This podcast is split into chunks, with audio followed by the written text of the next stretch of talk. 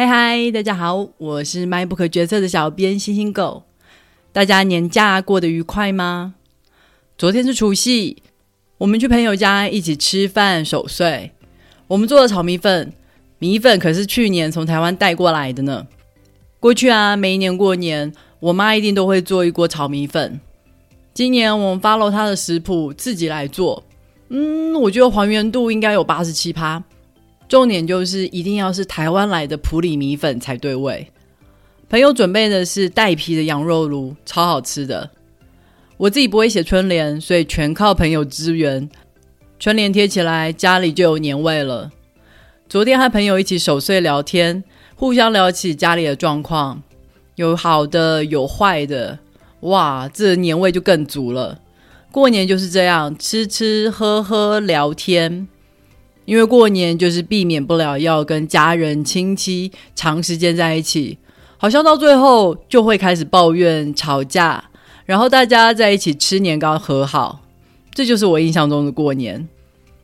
大家过年是什么样子嘞？希望大家都能够顺利的在亲戚的轮番轰炸中存活下来。好的，让我们来继续介绍上礼拜的书《隐性偏见》。隐性偏见它是来自于我们的生活环境中，它透过了媒体、学校、社群网络等等管道，将各种刻板印象深植于我们的脑中。如果说显性的偏见是我们主动选择的信念的话，那么隐性偏见它就是一种习惯。隐性偏见的可怕之处就是因为他们在我们的生活里面太习以为常了，所以我们常常都没有察觉到那是偏见，或是我们其实正处在某种隐性偏见里面。而且这种偏见往往都不是出于恶意或是个人的成见，所以有时候我们就算觉得不舒服，我们也不知道我们要抵抗的敌人是谁，好像就只能默默接受它，结果就在日积月累之下造成了巨大的影响。但是既然隐性偏见是习惯，习惯就是可以打破的。接下来我们就来好好讨论一下应该要如何处理隐性偏见吧。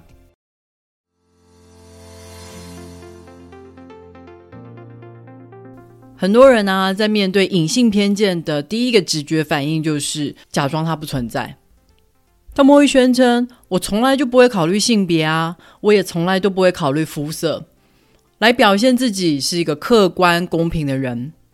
但事实上，这种假装偏见不存在的态度，往往会使隐性偏见更严重。因为隐性偏见就是由我们的大脑直觉系统一来执行的，我们才会不假思索地做出一些带有歧视的行为。如果我们不把这些决定转到系统二，去有意识地察觉我们可能怀有偏见，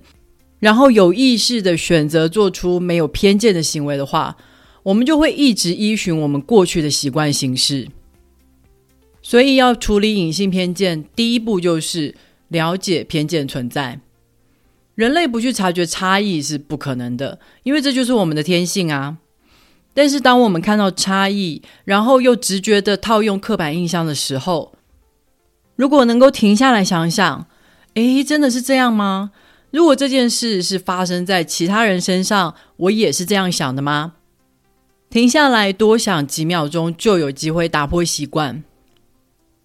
有一个老师，他在做自我觉察偏见练习的时候，才赫然发现，原来他会下意识的对不同家庭环境的学生做出不同的反应。如果学生家境不错的话，当他缺交作业的时候，他就会多问一句，怎么了吗？是不是家里出了什么事，让他没有办法做作业？如果真的有什么突发状况的话，他也可以做一点通融。但是如果学生家境不好，而当这个学生缺交作业的时候，他往往什么都不会问，那当然也不会知道学生是不是因为有突发状况才缺交。这是信任感不同造成的。当我们对一个人有信任感的时候，我们就比较不会去启动刻板印象来解释他的行为，而愿意多了解一下他的处境，之后再做出判断。过去不时就会有美国警察对黑人滥用暴力、误伤黑人，甚至造成黑人死亡的新闻传出来。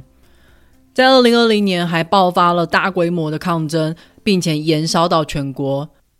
有些比较激进的地方甚至会喊出要削减警察的预算，既然警察不能保护民众的话，那就不要再给警察钱了。从对警察的访谈当中，作者发现，与其说这些警察滥权是出于种族歧视，其实更大一部分是来自于恐惧，因为他们对黑人刻板印象的恐惧，所以就把对方物化，而认为他们每一项动作都是威胁。在新闻中，有的黑人其实只是要从口袋里面掏出证件来给警察查核，但是这些被恐惧淹没的警察却坚信他们看到黑人是掏出了枪，所以在当下他们就不得不做出正当防卫。如果想要在一夕之间让警察抹除他们原本的刻板印象是不可能的，但是我们可以通过接触还有建立信任，来使警察在行动之前多想几秒钟。在洛杉矶就成立了一个新的警察单位，在这个单位里，调查犯罪不是最高优先工作，单位的优先工作是要跟区域里的社区互动，然后建立互信的关系。所以警察他不是开车巡逻，而是徒步巡逻，这样他们就有机会跟迎面而来的居民打招呼聊天，了解彼此的状况。他们也听取居民的建议，清理了过去阴暗的小巷。在过去，这些巷弄都是被用来吸毒跟卖淫的，普通的居民不会靠近，警察巡逻也会刻意忽略，自然而然就很容易成为犯罪的温床。现在把这些巷弄清理出来，就可以达到预防犯罪的效果。警察会加强巡逻，居民在街区地图上标出有犯罪疑虑的热点，因为他们现在的工作重点是在维护社区安全，而不是在事情发生以后才去逮捕犯人。而警察没有值班的时候，就会加入社区的棒球队，大家一起打球，一起比赛，在持续互动的过程中建立了互信。后来有一次，当警察看到一个小孩拿着一把看似手枪的物品朝他们跑来的时候，这一次他们没有立刻警铃大作，也立刻掏出他们枪想要制服他，因为他们就认识这个小孩啊，所以不会认为他是怀有恶意。后来果然证实，小孩拿的是一把玩具枪。所以要让我们打破刻板印象，不去依照过去的习惯行事，互信是很重要的。而要做到互信，不只是接触就好，最好还要为了一个共同的目标来合作。就像警察跟社区居民都是为了社区的安全来努力，这个共同的目标就可以让原本对立的人形成新的共同体，然后创造出新的感情连接，养成新的习惯。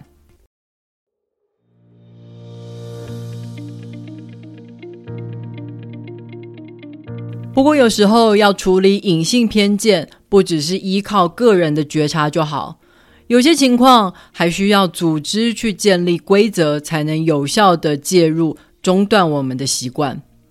在书中举的例子就是医疗。根据医疗统计的资料，女性被延误医疗的几率是比较高的，原因就是来自于对女性情绪化的刻板印象。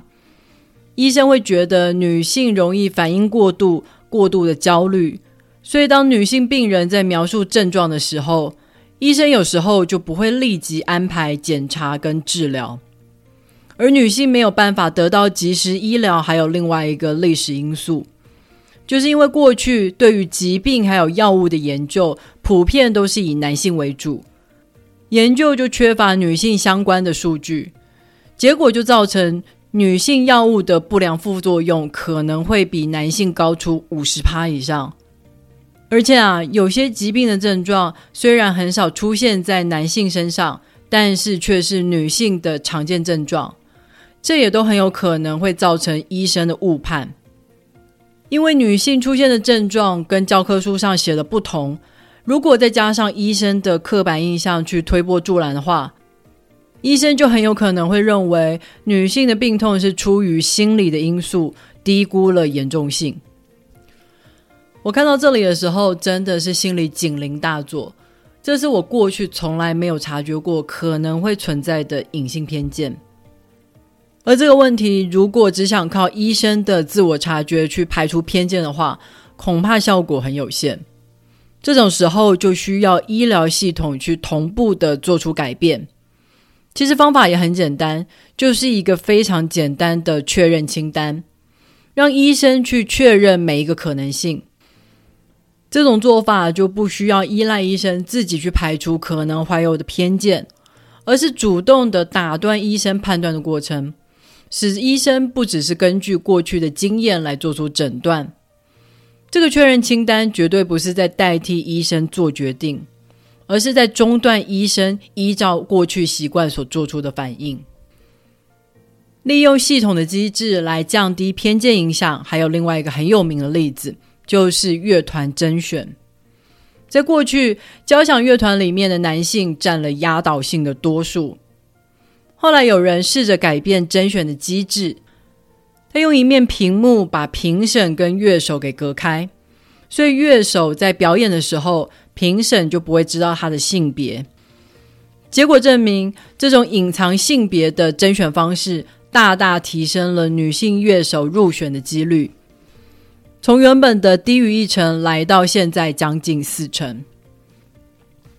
我们当然可以一直去提醒评审，诶，你可能怀有偏见哦，请记得排除性别哦。但事实上更有效的办法就是让系统去创造出模糊身份的环境，这样就可以让刻板印象的作用降到最低。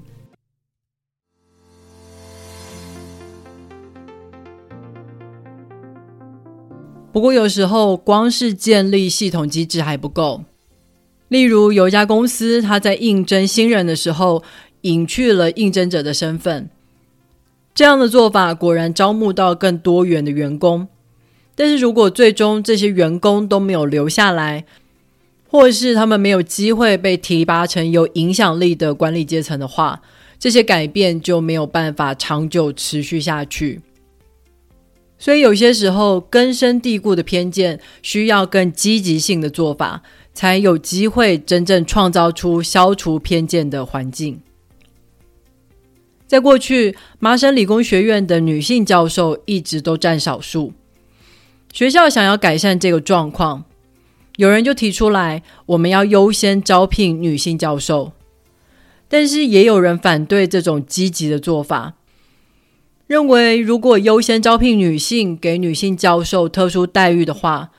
反而会让他们被贬低，认为事实上他们的研究是不到水准的，只是受到资格保障而已，这反而会伤害了女性。甚至会不会女性教授自己也自我怀疑，认为自己的能力不匹配呢？但事实上，优先招聘并不是降低录取标准，而是在面对能力相当的候选人里面，优先考虑女性而已。当时麻省理工学院还有更积极的一个做法是，他们先找到目标的女性教授，然后把她的研究主题作为系上发展的重点，这样就更能降低女性教授被讲闲话的可能性。这种积极做法果然带来了根本性的改变，而且不止女性教授的比例提高，连女学生的比例也大幅的提升。这原本不在学校的目标里面，但结果证明这些女性教授的存在成为了一个很好的榜样，鼓励了很多女学生，她们进入工学院就读，并且目标就是想要成为跟她们一样成功的教授，形成了一个很好的正向循环。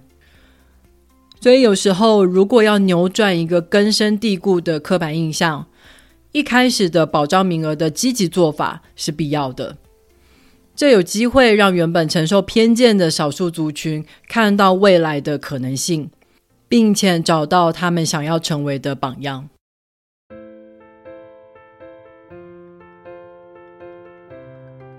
好的，《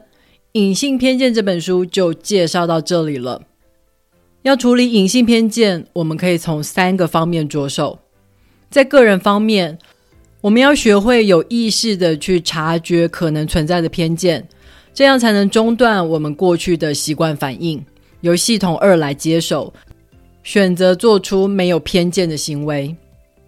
而在系统方面，我们可以设立规则，刻意模糊会带来刻板印象的身份。这种做法就不用依赖个人自己去排除可能怀有的偏见，常常就可以有效地把刻板印象的作用降到最低。但是有时候面对根深蒂固的偏见的时候，我们会需要一些更积极的做法，例如设置少数族群的保障名额，或是优先录取弱势族群，在原本存在偏见的环境里面去树立榜样，才有机会让这些少数族群看到未来其他的可能性。最近啊，越来越多的影集里面会出现有色人种的角色，而且过去传统由男性担任的角色，像是船长、公司的 C E O 等等，也开始变成女性。有时候这种刻意的安排会被很多人嘲笑，只是政治正确在作祟。不过我觉得这种刻意安排的多元性不是一件坏事，因为它真的能够造成长远的影响，让我们在潜移默化里面去接受每一个种族、每一个性别、每一种恋爱关系的可能性。不过多元化常常也是一体两面的事情，如果我们想要去凸显差异，例如强调某一个人的文化背景或是肤色的话，有时候可能就会触动我们分类的天性。但是如果我们不去表现差异，想要传达出虽然我们肤色不同、性别不同，我们还是一样的人的话，可能就会让多元化变成是表面功夫。虽然有很多不同的个体，但是每一个人都还是遵从一样的规则，这样子就算有一百部影集，也没有达到多元化的目的。多元化真的是一个很困难的议题，我们也还有很长的路要走。如果你对今天的讨论感兴趣的话，别忘了透过 MyBook 决策的导购链接来购买这本书哦，网址是 double u double u double u 点 my book 点 t w。 也别忘了在 Apple Podcast、Spotify、First Story 还有 YouTube 上面订阅 MyBook 决策，你的订阅跟留言就是对我最好的动力。好的，大家新年快乐，我们下个礼拜再会，拜拜。